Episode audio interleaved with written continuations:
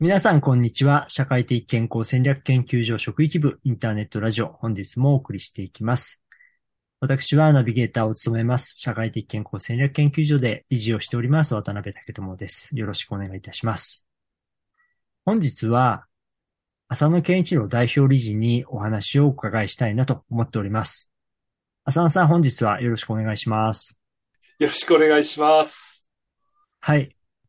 今回は、2022年、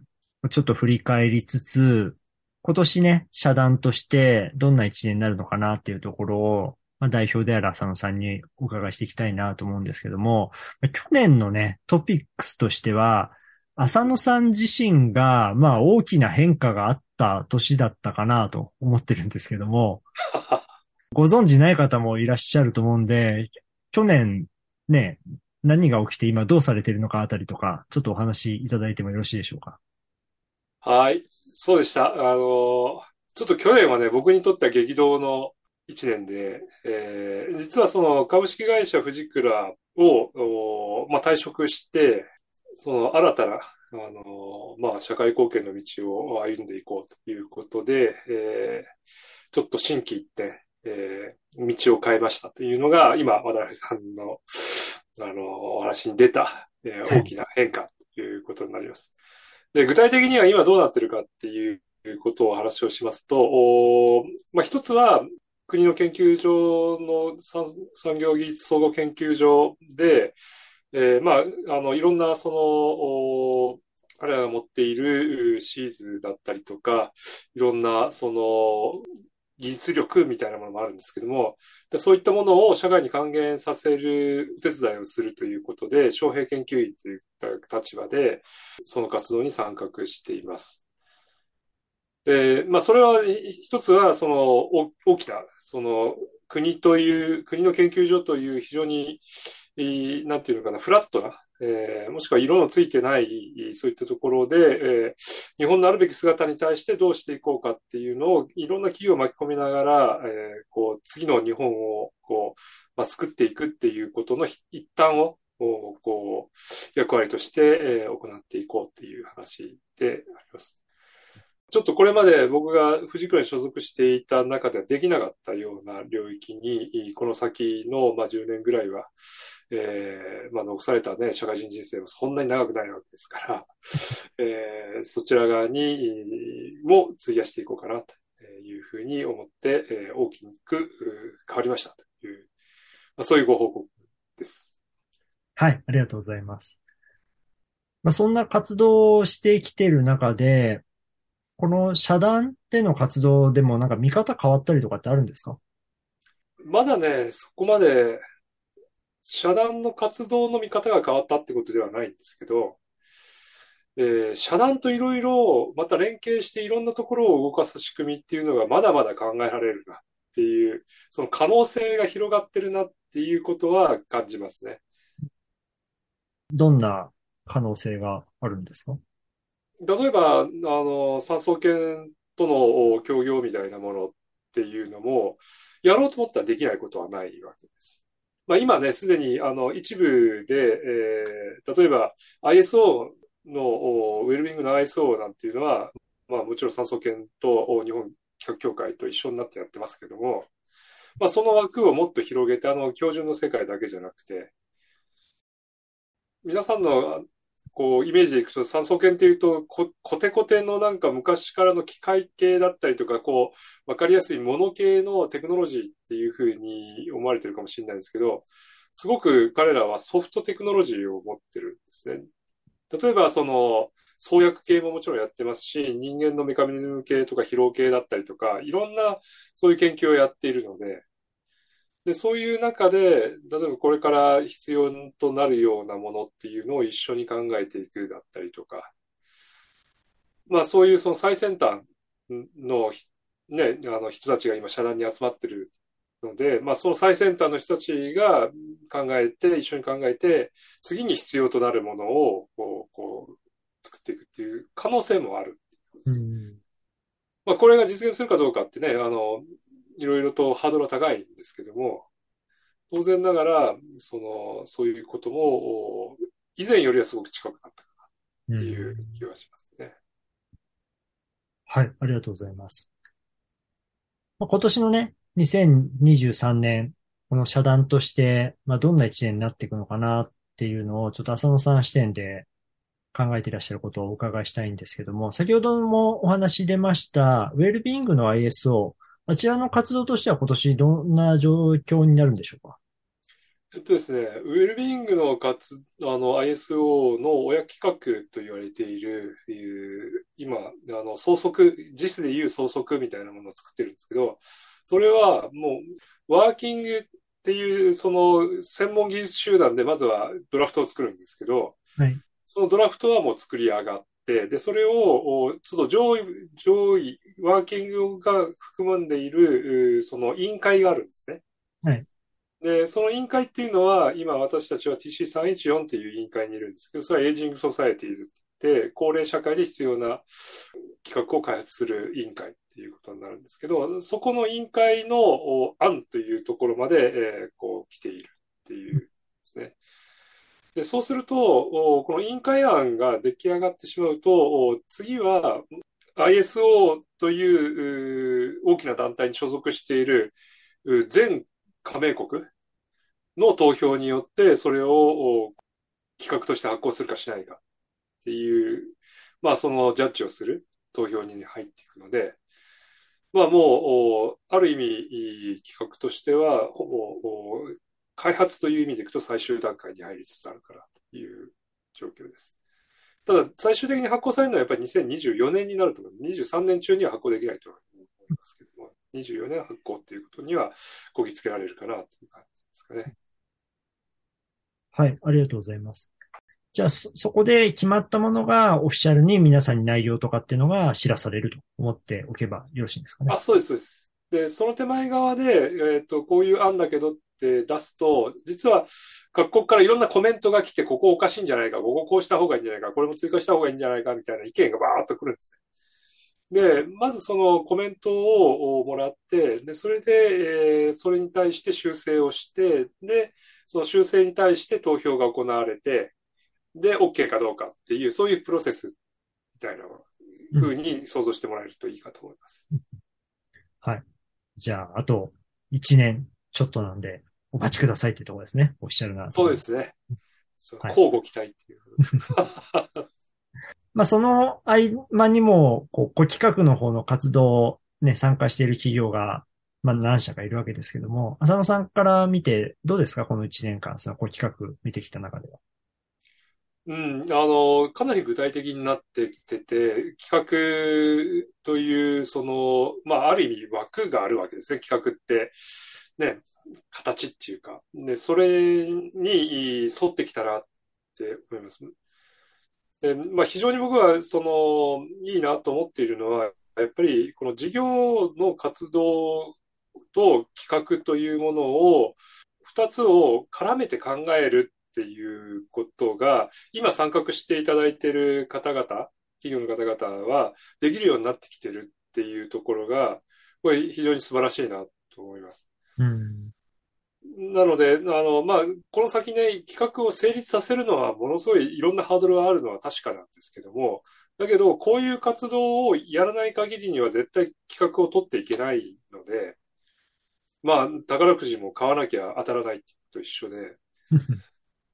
これもだから、ある意味、その、日本の中で、そういう活動がすごく、こう、活発化されるきっかけの一つになってくるからっていう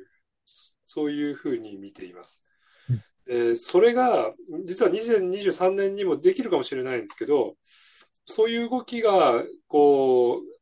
産業界の中できちんと行われてくると、それをサポートするっていう、その具体的なサポートの仕組みみたいなものが、もっと洗練されてくると思うんですね。だからそこが今やってる活動が弾みになって、えー、さらにそれを加速させていけるような周りの仕組みができていって、さらにこう、やりやすくなっていくっていう。でそうするともっと多くの企業がその企画っていうものを事業戦略に重ねてきて、日本として取りに行くっていう活動が増えていく。まあそういう、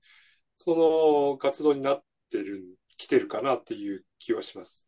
ただ、あの、そこに至る過程ではですね、まあ、いろいろ、こう、今までの日本がそういう活動が少なかったためにですね、まあ、僕にとってもびっくりするようなことがいっぱいあってですね、まあ、特許は特許の、その同じように考えてると、ちょっと教授の違いあの、標準の、まあ、場合は違ってきてて、まあ、特許はもうかなり長い期間ね、いろいろこうやられてきてるんですけど、標準って日本ってあんまりやまで、ね、歴史が浅いから、そういうその提案を持っていったら、みんなあの役所がびっくりしちゃって、どどうすんだこれみたいな話になったりとか、まあ、まあ、いろいろ、ね、経験しましたがね。そういった中で、いろんなセクターが、ある程度その、まあ、こういうことをどうしていかなきゃいけないんだろうかていう考えていくっていう、そのきっかけになってるっていうのは僕はすごくよくいいなと思っていて、今すぐには仕組み的にはいろんなね、あの変えられないことがあったとしても、変えていかなきゃいけないとか、もしくは変わっていかなきゃいけないっていうような、そういうその、なんていうかマインドっていうんですかね、その動きにつながるマインドが、えー、多くの人たちの中、関係者の人たちの中にできつつあることが、すごい今年の成果かな。去年の成果？あ、ごめんなさい。そうです。まだあの、2022年に僕がストラップしていました。はい、ありがとうございます。ね、改めて、この社団全体としては、まあ、どんな一年になることをこう期待しているでしょうか？2023年って、これ、僕たちが本当に考えなきゃいけないのは、本当の意味でのニューノーマルは何だっていうことを見据えて、そこに対応していくことを考えていかなきゃいけないんだと思うんですね。で、そのニューノーマルっていう話をすると、どうしてもそのコロナがこう頭にこう浮かんで、もちろんそれ重要なんですよ。これも一つのニューノーマルでコロナが起こしたニューノーマルに対応していかなきゃいけないわけですけども、それだけじゃなくて、なんか、あの、就労のあり方だったりとか、もっと広く見ると、資本主義のあり方だったりとか、経済のあり方だったりとか、その社会価値の見方だったりとか、まあ、そういったことがどんどんその加速度的に変わっていってるんですね。まあ、経営の仕組みの中でいくと人的資本経営っていうのがこれだけまたね、騒がれて、えー、いろんな会社が何かしなきゃいけないっていうふうにになってるけども、人的資本経営のことについて、こう、しっかりと取り組んでてるような企業なんてないわけですよね。まあ、ないと言ったらちょっと大げさかもしれないですけど、まあ、ほぼ、ほぼないわけですよね。だからこれはあの、だからなぜそれが出てきたかっていうと、新しい価値の方向に向かっているっていう見方ですかね。で、だからそういったところが、実はそのニューノーマルで、で、一つ見えてるのはそういう人の資本っていうのをどういうふうにしていくかみたいなところっていうのが、大きくもう顕在化してるわけですよね。で、そういう活動と、それからあと ESG だったり SDGs だったりとかっていう、そのちょっと前から、その人的資本と言われてるちょっと前から出てきてる活動っていうのが全く別々にこう出てきたわけではなくて、やはりそのベースとしては関連しているわけですね。うん、もう一度その遮断としての方向性をこう見ていくために今後の社会ってどうなっていくのかなっていうことをもう一段この2023年は、えー、考えてみてもいいのかなと思うんですね。もちろん今までやってきたことはこれから何年も続けられるようなことではあると思うんだけどその次にちょうど向かっていくためのその社会像っていうものをもう一度みんなの中で、え、整理をして、えー、こんな社会像、こんなニューノーマル、だからこんなそのウェルビーイングの施策が必要、健康系の施策が必要みたいな、そういうそのことを落とし込めるように、まあ、ロードマップでもいいですけども、落とし込めるような年にしていけたらいいかなとは思います。で一方で今まで仕込んできたものがかなり形になってきてるっていうのがその今の立ち位置だと思うんですね社団の成果というふうに見ていくと。でそれはそれできちんと世の中に成果として出していくっていうことは必要なので今年っていうのはその2本の柱になるのかなというふうに僕は思ってます。まあこれはね、皆さんとも一緒に議論しながら決めていかなきゃいけないことではあるんですけども、僕は個人的にはそういうふうに今思っているっていうことです。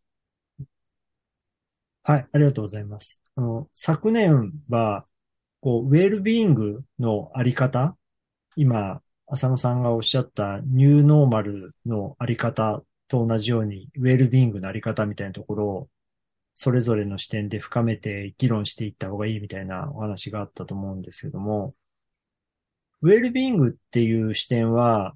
ニューノーマル社会の中においてどう位置づけるかとか、まあそういった、なんていうんですかね。今までと、こう、検討する位置づけも変わってくるんですか？えっとですね、変わってくるか変わってこないかっていうのは、その考えてみなきゃわからないとは思うんですよね。で、ウェルビーイングとか健康っていう話っていうのは、本来的にはかなり根源的なもの